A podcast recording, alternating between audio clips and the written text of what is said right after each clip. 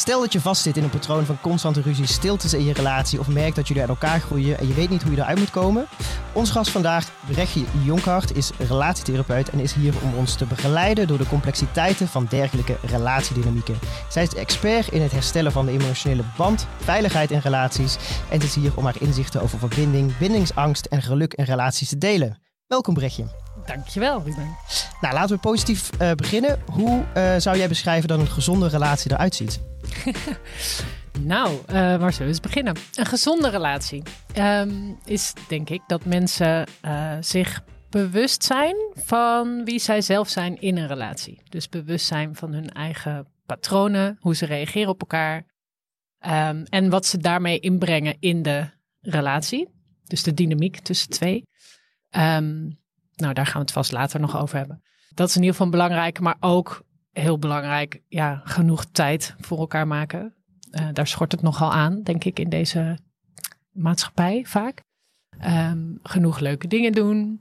Um, goed in staat zijn om goed te kunnen praten over je eigen behoeften in de relatie en daar duidelijk over te communiceren nog meer. Het is een hele lijst, denk ik, van wat je allemaal zo. Uh, dus communiceren is, is belangrijk. Uh, bewustzijn van jouw rol in een relatie en de processen die daarbij horen. En wat was nummer drie? Uh, voldoende tijd en oh, aandacht voor elkaar. Ja. Ik denk dat dat in ieder geval een hele belangrijke basis is. Um, maar goed, er komt natuurlijk nog veel meer bij kijken. Gewoon inderdaad echt leuke dingen doen. Um, ik vind eigenlijk ook altijd heel belangrijk dat mensen, dat hoort ook bij die rol hoor, maar dat je in staat bent om te reflecteren en bijvoorbeeld sorry te zeggen. Om maar eens wat te noemen. Dus ja. Dat is voor sommige mensen echt ontzettend ingewikkeld. Um, maar repareren als er iets uh, even niet helemaal goed ging, dat is echt een belangrijke tool. Um, en, en daar werk ik heel veel mee in mijn praktijk, is het focussen op de dingen die juist goed gaan. Um, omdat we, nee, ons brein wil graag een beetje benadrukken als het niet goed gaat. Dat is misschien wel bekend. Van dan focus je heel erg op die een, dat ene ding waar je super aan irriteert. Terwijl die andere tien dingen hartstikke fijn zijn en leuk. Uh, um, en dat is een beetje een automatisch proces wat er in het brein gebeurt. Maar het is dus ook gewoon echt heel belangrijk om te focussen op alle dingen die je fijn vindt en dat ook te uiten. Komt dat omdat je brein van oorsprong geneigd is om eerder gevaar te zien als een soort van overlevingsstrategie? Ja, ja klopt. Ja, um, ik heb ooit geleerd dat we ongeveer twee derde van de aandacht van het brein gaat naar wat ik noem de negatieve la. Dus de, de la in je brein die bijhoudt wat er onveilig is en, en nou ja, niet goed voor je.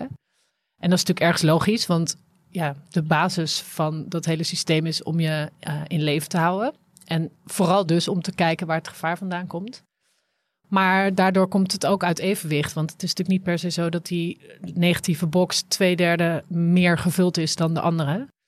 Um, maar goed, kort voorbeeld, als, je, uh, als er een situatie is die niet goed voor je is of, of onveilig voor je voelt, dan gaat er een soort alarm af in je brein. Dus dat merk je echt. Nou, dan gaan veel mensen in een soort overlevingsstandje met vecht, vluchten, vriezen. Uh, terwijl als je gewoon, ja, als het goed gaat, als je in de positieve la zit, dan krijg je hele prettige emoties. Dus je krijgt wel door van, oh, nou fijn, hier moet ik langer blijven. Maar er gaat geen alarm af. Dus in verhouding gaat er meer aandacht naar die andere kant. Ja, ja doe me denken aan een uh, experiment wat ik een tijdje geleden had uh, gelezen. Uh, ze hadden een virtuele situatie gecreëerd in, in een ruimte. En trouwens niet virtueel, gewoon een ruimte in, uh, een, situatie in een ruimte. Met echte mensen. Met echte mensen, inderdaad. Uh, waar gevaren te zien waren. Dus uh, de, de ehm, participanten die moesten aangeven van nou, nou, hoeveel gevaren zie je op dit moment. Nou, ik zie dat daar een grote auto aankomt bijvoorbeeld. Dat is een gevaar. Ik zie dat de hekjes erg scherp zijn. Dat is een gevaar. Dat moesten ze elke keer aangeven. En elke keer uh, verwijderden ze een aantal van die gevaren en vroegen ze aan de volgende uh, participanten van hoeveel gevaren zie je. Het aantal gevaren wat mensen zagen bleef constant, oh. terwijl er steeds minder uh, eigenlijk gevaren waren. Alleen de, de grens werd steeds lager. Dus steeds minuscule dingen werden gezien als een potentieel gevaar. Dus het is inderdaad uh, in, in hersenen is het de standaard neiging om alleen maar het gevaar te zien. Maakt niet uit hoe comfortabel jouw situatie is. Um, dus ik denk dat dat ook aansluit met dat mensen vooral op een negatieve dingen uh, blijven focussen, terwijl het dus blijkbaar niet nodig is. Ja. ja, en soms natuurlijk wel. Er zijn ook wel, ik bedoel, soms als je iets negatiefs ervaart, dat gaat ook vaak over bijvoorbeeld dat er een grens uh, is bereikt of er een grens over is gegaan of dat er een behoefte niet is ingevuld. Dus het is wel zinvol om daarnaar te kijken en dat uh, te volgen. Maar het is ook zinvol om bewust te zijn dat dat andere deel ook echt aandacht nodig heeft. Uh, en ik merk heel erg in mijn praktijk dat als je daar meer de focus op legt, uh, dat ook de dynamiek, waar, waar ik het net over had, dat dat um, daarmee ook verbetert. Um, even kijken of ik even snel een voorbeeldje kan geven. Nou ja, je zou natuurlijk kunnen zeggen, bij wijze van spreken, en je gooit ook nooit je sokken in de wasmand. Nou, de kans dat je partner dan reageert, nou schatje, je hebt helemaal gelijk. Weet je, ik ga dat echt helemaal anders doen en oplossen. Is niet zo heel groot. Waarschijnlijk denkt die ander, nou zeur niet zo, of ik heb het wel gedaan gisteren. Of, nou ja. En dan kom je heel snel de negatieve dynamiek. Um, je zou ook vooral kunnen gaan benoemen, als bijvoorbeeld die sok wel een keer in de wasmand ligt, van hoe ontzettend fijn dat is. Feestvieren. ja. ja het is of überhaupt slangen, andere dingen die ophangen. er wel goed gaan. Ja. Taartbakken. Taart met ja. een foto van die sok. Van die sok. ja. dus de, het, is, het is leuker. Mensen voelen zich dan meer geliefd en gezien en gewaardeerd. En dan ja, wil je ook weer wat meer investeren en meer geven in de relatie. Dus. Ja. Is het ook gelinkt aan, uh, een tijd geleden heb ik een boek gelezen over non Violent Communication. Ja, Nederlandse ja geweldloze communicatie. Ja, geweldloze, geweldloze communicatie. Ik ben zelf een beetje de, de stappen vergeten. Ja. Uh, maar dat, dat hoort er wel bij in het, uh, in het beter maken van een relatie. Dat je op een non-geweld of geweldloze manier communiceert. Ja, zeker. Ja, ik werk veel met EFT en imagotherapie. Um, en dat is nog wel een stuk uitgebreider. Daar gaan we echt uh, best wel de diepte in om dus die emoties te onderzoeken. Zowel die negatieve, om het zo maar te zeggen, of de minder prettige. Um, want, nou ja, dan is er dus iets en dat wijst je ook naar wat je wel nodig hebt. Maar ook de positieve heel erg onderzoeken, want blijkbaar is er dan een behoefte wel ingevuld. En geweldloze communicatie is wel eigenlijk, eh, gebruikt wel een beetje dezelfde stappen, maar het is ietsje een snellere variant. Een shortcut. Um, ja, een soort shortcut. Zo zie ik het in ieder geval. Ik weet niet of iedereen dat met me eens zou zijn. Maar wat daar heel belangrijk in is, is dat je inderdaad leert. En dat is vooral denk ik een intern proces van oké, er is een situatie.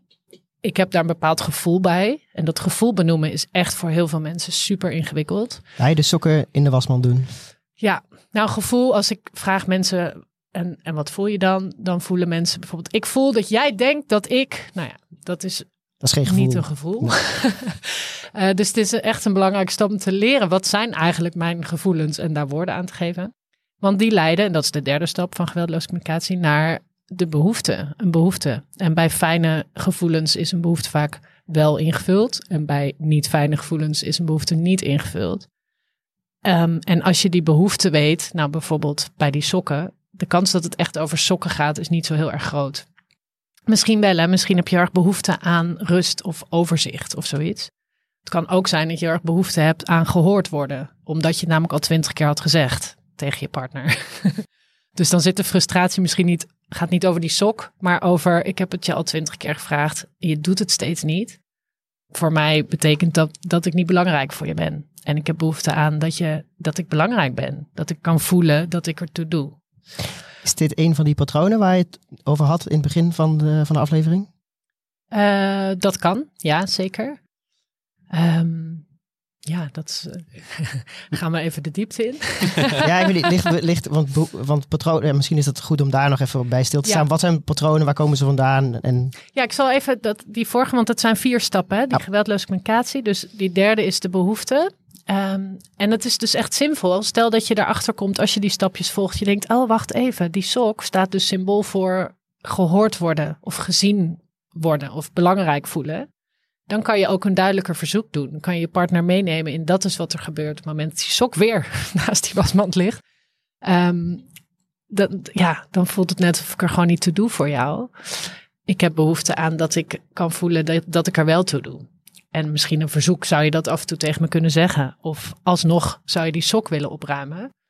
Uh, maar als partner hoor je dan hoogstwaarschijnlijk een heel ander soort vraag. Als je ineens denkt, oh, dat is, dat is waar het over gaat voor jou tuurlijk doe je ertoe. Daar wil ik best wel iets voor doen.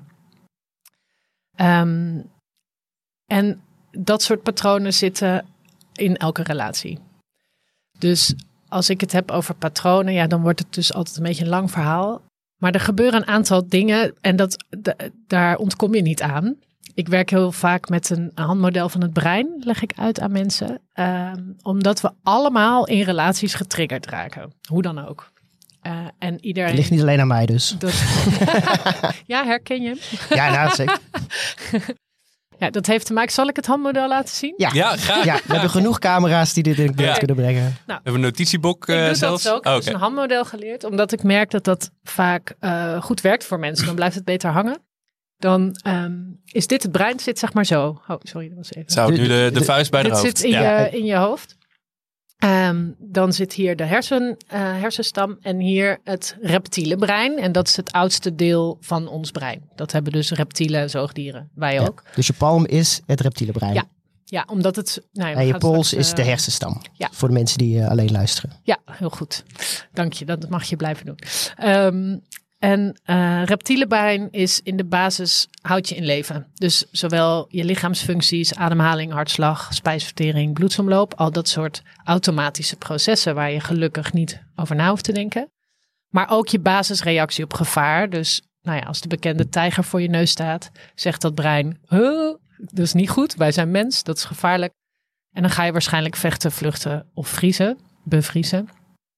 Ik hoop in dit geval vluchten, lijkt me de beste optie, maar um, dat gaat eigenlijk allemaal heel automatisch. Daar lijken we ook erg op elkaar in als mens. Want we hebben allemaal het programma mens, om het zo maar te zeggen. Um, en dan net daarboven ligt het zoogdierenbrein. Um, dat hebben reptielen dus niet meer, zoogdieren en wij wel. En dat houdt zich ook bezig met je overleving. Uh, maar die bepaalt of iets veilig voor je is op basis van eerdere uh, situaties. Dus een baby die geboren wordt, die, dat reptiele brein is natuurlijk al helemaal werkzaam. Doet ook alles automatisch. En dat zoogdierenbrein gaat zich vullen met alles wat het tegenkomt. Al die situaties. En dat is super nuttig, want anders zouden we nu nog steeds, nou, half als baby's functioneren. dus door dat brein, die, die, eh, die uh, verdeelt al die indrukken in grofweg. Wat ik voor me zie, een laadje dus met veilig en goed voor me. En een laadje met onveilig, niet goed voor me.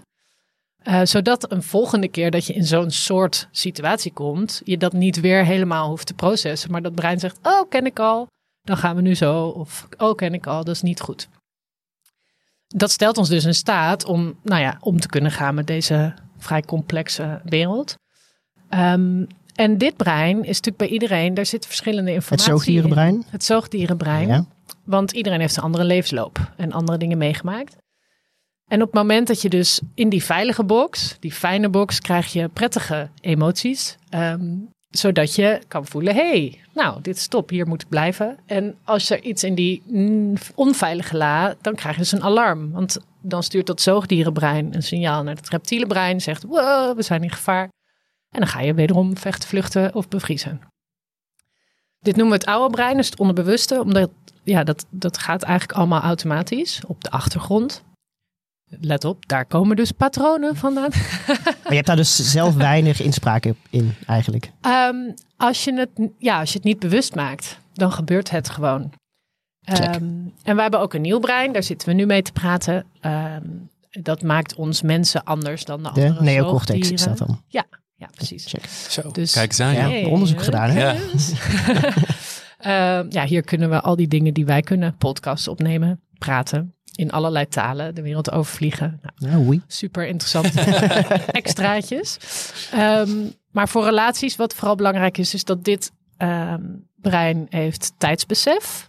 Die andere twee niet. Dus deze denkt in volgordelijk en die kan onderscheiden. Ik weet niet zo goed of mijn neocortex tijdsbesef heeft. nee, ik denk dat die voor jou sowieso niet ontwikkeld nee. is. Podcasten lukt ook al niet. Dus wereldreizen, dat wel. Ja, wel eh, CO2 besparen. CO2 besparen, ja. Dat is ergens doorgedrongen. Nou, zegt die neocortex, um, sowieso, het duurt ongeveer 25 jaar voordat hij echt af is. Ah, oké. Okay. Je hebt nog even te kijken. Dan ben ik vijf jaar over datum. kan even duren.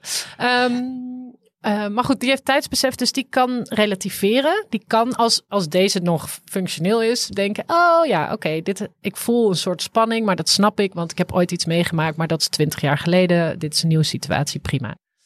Um, wat ook dit brein kan, is: uh, hier zit ons zelfbewustzijn. Dus wij weten als mens dat we bestaan en we kunnen onszelf analyseren, uh, aansturen, min of meer. um, uh, en we hebben ook het concept dat een ander mens een ander mens is die iets, iets anders kan denken of voelen dan wij in dezelfde situatie. Inlevingsvermogen.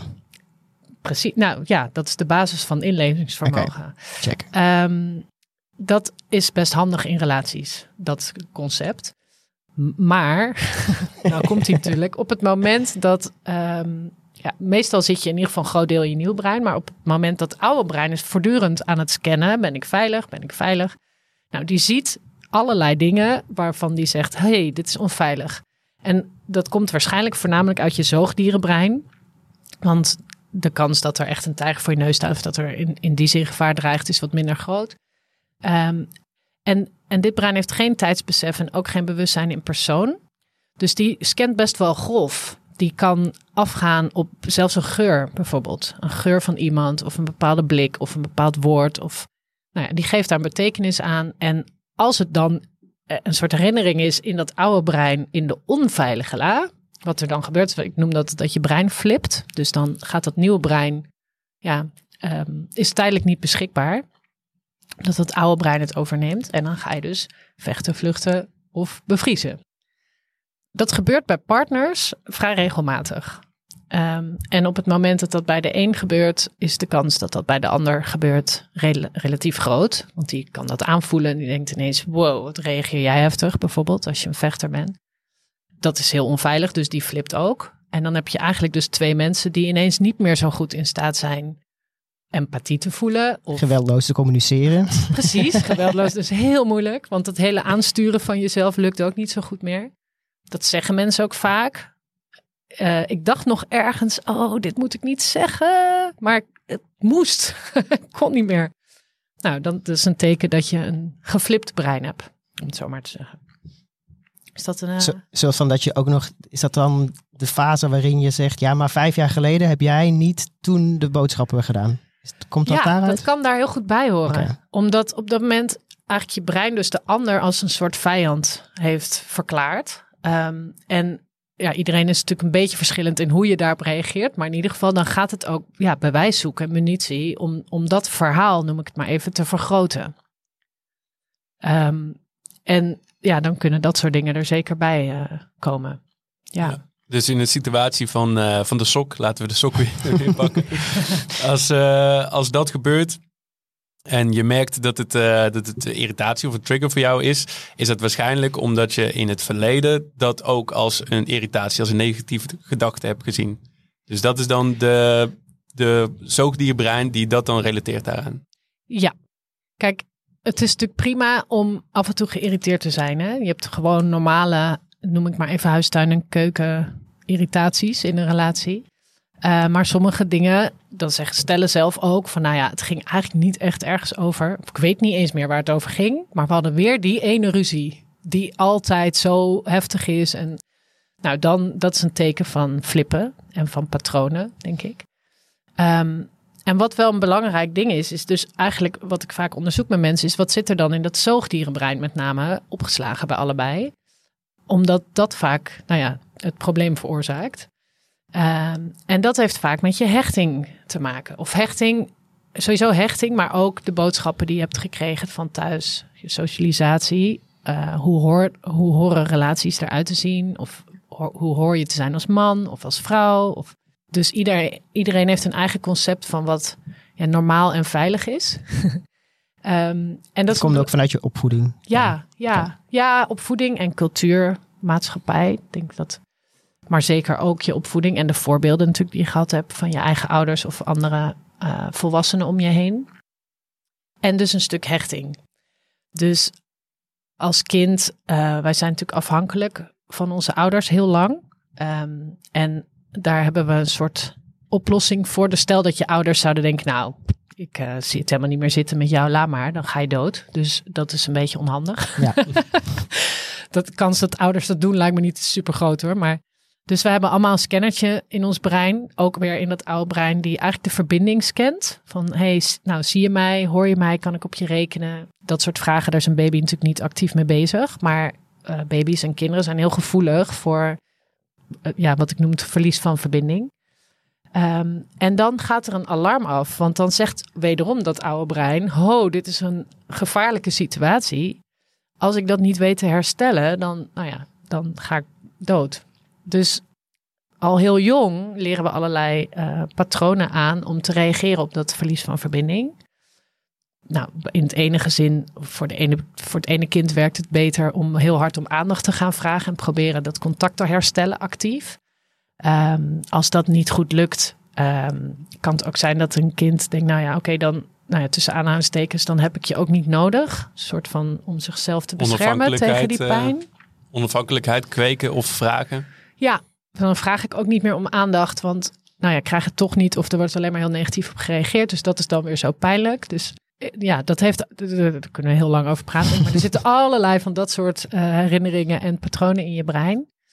Um, en, wat, uh, en dat heeft heel veel invloed op wie je in een relatie bent later. Omdat tegen de tijd dat je volwassen bent en een relatie aangaat, of semi-volwassen, je brein dat ook herkent als een soort hechtingsvorm het lijkt het meest op hechting. Um, zoals je dus ja, met je ouders had. Het klinkt een beetje gek, maar eigenlijk gaat dat wel zo. En op het moment dan dat de verbinding met je partner of wegvalt, omdat ja, iemand helemaal niet meer reageert of niet te bereiken is, of um, dat zo voelt, nou kom je weer bij die sok. Ik heb het al heel vaak aan je gevraagd en toch doe je het niet daar geven we een soort betekenis aan van hé, hey, ja, dan lijkt het wel alsof ik er niet toe doe.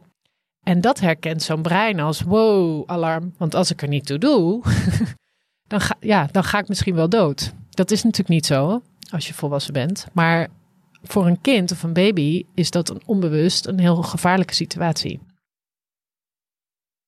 Um, dus dat dragen we mee. Iedereen heeft daar zijn eigen um, pijnplekken um, meegemaakt in zijn jeugd. Ook als je een hele perfecte jeugd had, tussen aanhalingstekens, en je bent super veilig gehecht, ook dan heb je toch herinneringen aan dat je je ouders niet kon bereiken, of dat je op, een bepaald moment niet werd gezien, of je behoefte niet uh, werd voldaan. Um, en al die dingen zitten in dat brein en die neem je mee in een relatie. En soms ineens doet je partner iets of zegt je partner iets wat dat dus omhoog haalt. En dan ga je op jouw manier, de een is meer een vechter misschien, de ander misschien meer een vluchter, ga je daarop reageren. Dus er is niemand die geen patronen heeft? Nee, dat denk ik niet. Oeh. dus het lag toch niet. Het lag toch wel aan mij altijd. dat sowieso, ja. Um, begrijp ik het dan goed dat een groot gedeelte van uh, jouw werk eigenlijk het uh, ontdekken is van die patronen en het communiceren is van uh, elkaars normen en waarden? Om te ontdekken waarom triggert dit jou? Wat is de onderliggende behoefte en hoe kunnen we daar elkaar in helpen? Is ja. dat 50, 60 procent van, van de therapie? Ja, ik vind dat wel mooi verwoord. En je mag hem zo op de website zetten hoor. Ja. en dan zowel dus de, niet alleen de negatieve, dat wil ik wel benadrukken. Want dat is natuurlijk een, een onderdeel. Ik bedoel, vaak komen stellen met, ja, uh, we, we, communiceren niet goed, we maken ruzie. Dus ja, dan wil je in ieder geval ook dat deel onderzoeken. Um, maar ik maak wel echt veel ruimte om juist ook die andere kant. Van wanneer voel je dan bijvoorbeeld wel heel erg gezien door je partner? Of wanneer voel je heel erg verbonden? Of wanneer voel je je heel veilig of begrepen? Nou ja. Heb je ook um, positieve patronen die dan problematisch kunnen zijn? Ik, ik bedenk nu dat je misschien te naïef bent of zo. Positieve patronen die problematisch kunnen zijn. Moet ik even over nadenken. Dat je te naïef bent. Nou ja, dat is iets wat me. Misschien een ander voorbeeld dat je uh, graag voor iemand anders uh, wilt zorgen of zo. En dat dat dan kan, kan overslaan. Misschien dat dat een. Ja, nou ja, pleasen bijvoorbeeld. Kijk, dat klinkt natuurlijk gelijk heel negatief. Ik denk voor iemand zorgen is op zich heel prima met behoud van je eigen grenzen en autonomie is het een heel ja, goede gedraging, zeker in een relatie. um, en het wordt problematisch als het ook weer een overlevingsmechanisme is. Dus, um, en ik denk dat heel veel mensen overigens please gedrag herkennen. Daar, daar, daar, de uitdaging daar zit in het zowel in verbinding kunnen zijn met iemand als het uh, behouden van je eigen autonomie. Um, en ook daar hebben we vaak veel in meegemaakt. Dus je kan je misschien voorstellen, sommige ouders zijn wat minder beschikbaar. Um, om allerlei redenen. Kan heel ernstig zijn of gewoon maar een klein beetje. En Nou, dan heb je misschien als kind dus geleerd, ik moet best wel hard werken om de relatie goed te houden. En ik moet ook vooral in de gaten houden dat iedereen aan de andere kant blij is. Ook heel veel mensen zijn bang voor conflict, bijvoorbeeld. Want ja, dat, dat was er misschien nooit thuis, dus dat ben je niet gewend. Of dat was er juist heel veel en daardoor was het heel spannend. Dus um, pleasen hoort ook bij dat je eigenlijk je eigen stukje verlaat om maar te zorgen dat iedereen aan de andere kant, dat daar goed mee gaat met name dat stukje, als je dan je eigen stukje verlaat, dan is het niet meer helemaal gezond. Dan is het dus een, ja, vaak een automatische overlevingsstrategie. dan heb je te leren om, het is natuurlijk prima om af en toe voor een ander te zorgen. Of iets te doen wat in het belang is van iemand anders. Ik bedoel, daar is op zich niks mis mee. Als je ook nog steeds kan voelen, hey, en wie ben ik en wat heb ik nodig? En daar ook over kan blijven communiceren. Dus ik denk eigenlijk dat heel veel gedragingen zowel een positieve kwaliteit hebben of kunnen zijn, als ook een valkuil. uh, en volgens mij zit de kern daarin of het een automatisme is of dat het een keuze is om te doen. Ja. Dit uh, onderwerp hebben een beetje, tenminste, jij bent hier op uitnodiging van mij vooral. Uh, ik zit nog vol in het datingleven, alweer.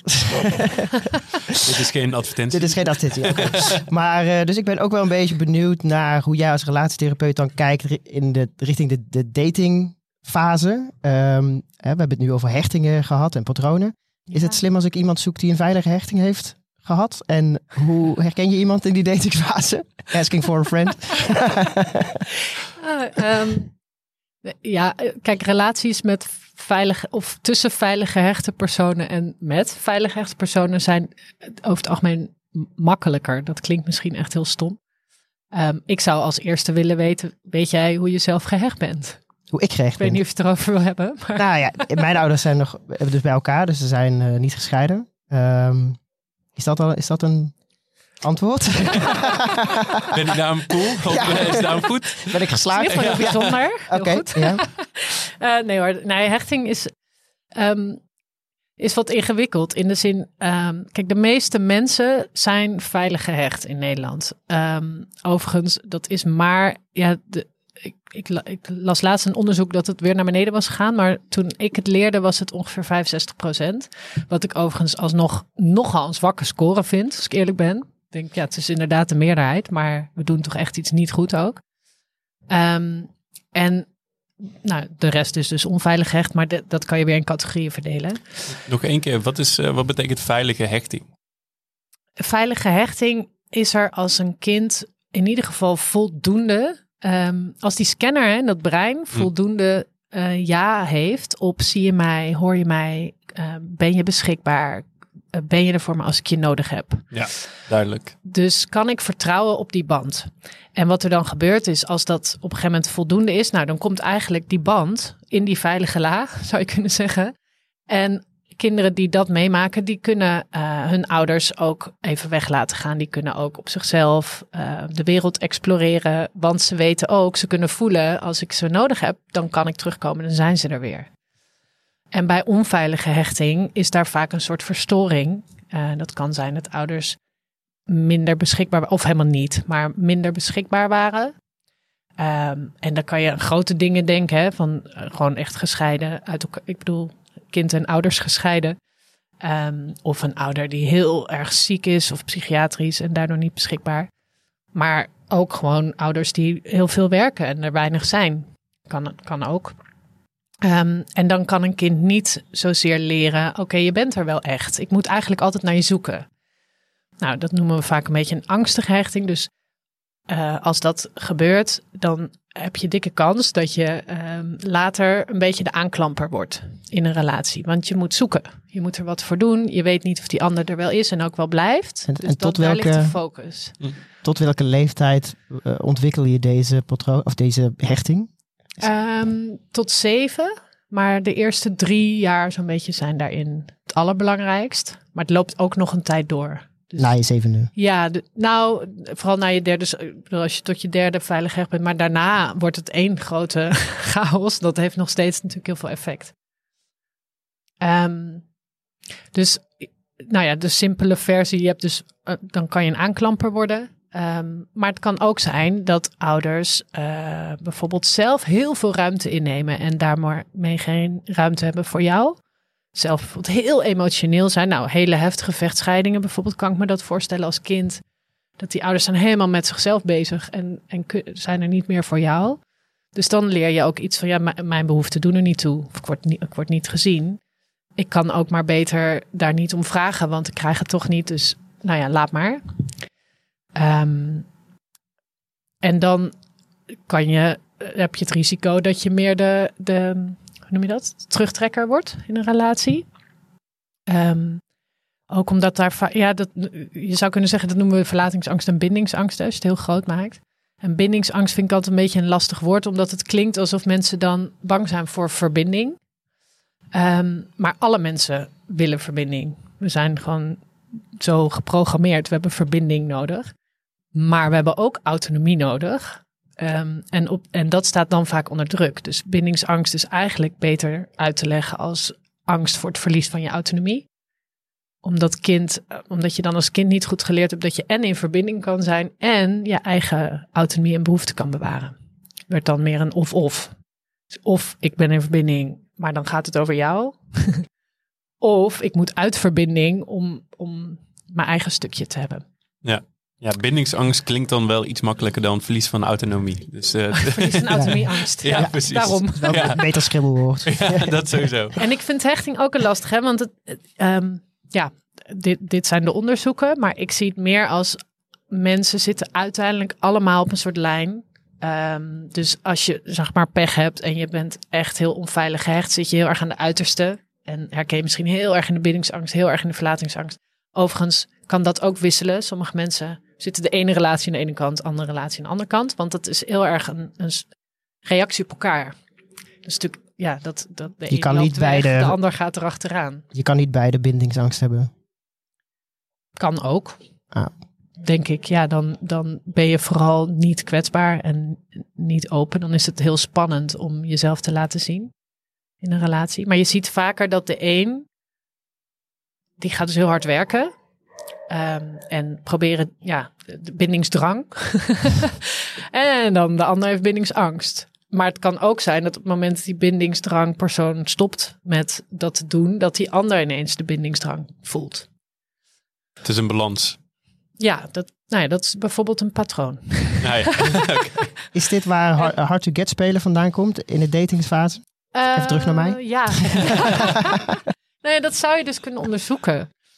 Um, want zoals ik zei, ik denk ook veilig gehechte mensen hebben, hebben hier stukjes van. Het is alleen allemaal wat minder groot. Ik denk dat uiteindelijk herkent iedereen zich wel ergens in. Oh ja, als, als de ander bij me weggaat, bijvoorbeeld. Of het is een beetje een niet helemaal weg, maar als ik het gevoel heb dat de ander niet kan bereiken, ga je dan heel hard werken en extra je best doen en nog twintig appjes erachteraan sturen? Of ben je meer iemand die denkt, nou ja, laat dan ook maar. Ik heb jou ook, een beetje, ik zoek het maar uit daar zit hij ook al in. Dus um, daarom ja, denk ik dat iedereen ergens op die lijn zit, alleen in meer of mindere mate. En playing hard to get, ja, hoort in ieder geval ook bij de terugtrekkende kant, de bindingsangstkant. kant. playing of dat je er gevoelig voor bent als de ander het speelt? Uh, als de ander het doet en je wil er heel hard op afgaan. Um, het kan dus bij allebei. Maar goed, in principe wekt dat waarschijnlijk een aanklampende reactie op. Toch? Dan ga je daar harder voor werken. Ja, of niet. Maar dan denk je, nou, zoek het uit en dan gebeurt er dus niks. Tenzij de ander dan ineens denkt, oh shit, hij werkt niet. Dan ga ik weer contact zoeken. Ja, Ruben is vooral op zoek naar uh, wat zijn de beste tactieken. Ja, maar, maar, het antwoord is eigenlijk, it depends. It depends. Het, het ligt nou er dus volledig je, aan. Als je, uh, zoals je zei, hè, is het dan handig om op zoek te gaan naar een veilig gehecht iemand. Logisch zou zijn, durf niet voor alle mensen te spreken, maar um, dat een veilig gehecht iemand zich wat minder door dat soort, om het zo maar te zeggen, spelletjes laat beïnvloeden. Dus um, makkelijker zou denken: oké, nou, weet je, ik weet niet wat jij aan het doen bent, maar ga je gang en ik bel je gewoon als ik daar zin in heb. Of, uh, of gewoon zeggen: hey, hallo, uh, ik, als ik je bel, vind ik het wel leuk als je me even terugbelt. um, Want dat is denk ik een kenmerk dat veilig echte mensen zich gewoon wat veiliger voelen. In het algemeen, ook in zichzelf. Makkelijker hun behoeften kunnen uitspreken. Dus in zekere zin is dat te kwetsbaar. Want als de ander daar niet op ingaat, ja, oeh, dat is spannend. Maar daar, daarmee dus kunnen dealen. En ook beter grenzen kunnen aangeven. Um, en dus wat steviger staan. En dan kan de ander heel erg gaan aanklampen of, of vertrekken of, of zoiets. Maar dat je, ja, dat je dan beter op je eigen plek kan blijven. Dus het zou een test kunnen zijn als tip om ontzettend hard to get te spelen en dan kijken of iemand erop ingaat. Heel erg. Of juist eigenlijk gewoon heel relaxed blijft. arme meiden. Ja. Ik geef deze tip niet. nee, is heel flauw. Maar hoe harder er gedanst wordt, hoe, hoe eigenlijk onveiliger het is, denk ik. Nou, Ruben kan heel hard dansen. Kan heel goed dansen. Ja. ja. De salsa Komt weer terug, hè? Komt toch weer terug. weer terug op jou, ja. inderdaad. um, ik denk dat, uh, dat we moeten afsluiten met deze eerste tip. Uh, want ik denk dat we nog uh, genoeg tips hebben om Ruben's datingleven te, te verbeteren. maar ook tips om alle vrouwen te beschermen tegen ja. Ruben. dus die bewaren voor aflevering 2. nou, in ieder geval bedankt voor deze kennis tot nu toe. En tot de volgende keer. Tot de volgende keer. Oké, leuk. Tot de volgende keer. Yes, dank je. Het is zover, Ruben. Oh, wat, wat is zover? Ja, we hebben onze eerste sponsor binnen. Wow. Ja, onze eerste sponsor is namelijk paddenstoelenpost.nl. Oh, en daar haal je dan supplementen voor, voor je paddenstoelen? supplementen, inderdaad. Lion's Mane, Reishi, Chaga, van alles. Cordyceps, weet je wel, die uh, schimmels die uh, je hersenen overnemen in Last of Us. Ja. Die kun je daar bestellen. In pilvorm. In pilvorm. het is uh, goed voor uh, je hersenen. Lion's Mane. Reishi is dan weer goed om de, lekker te kunnen slapen. Het werkt relaxend. Cordyceps kun je dus gebruiken om je sportprestatie te verbeteren.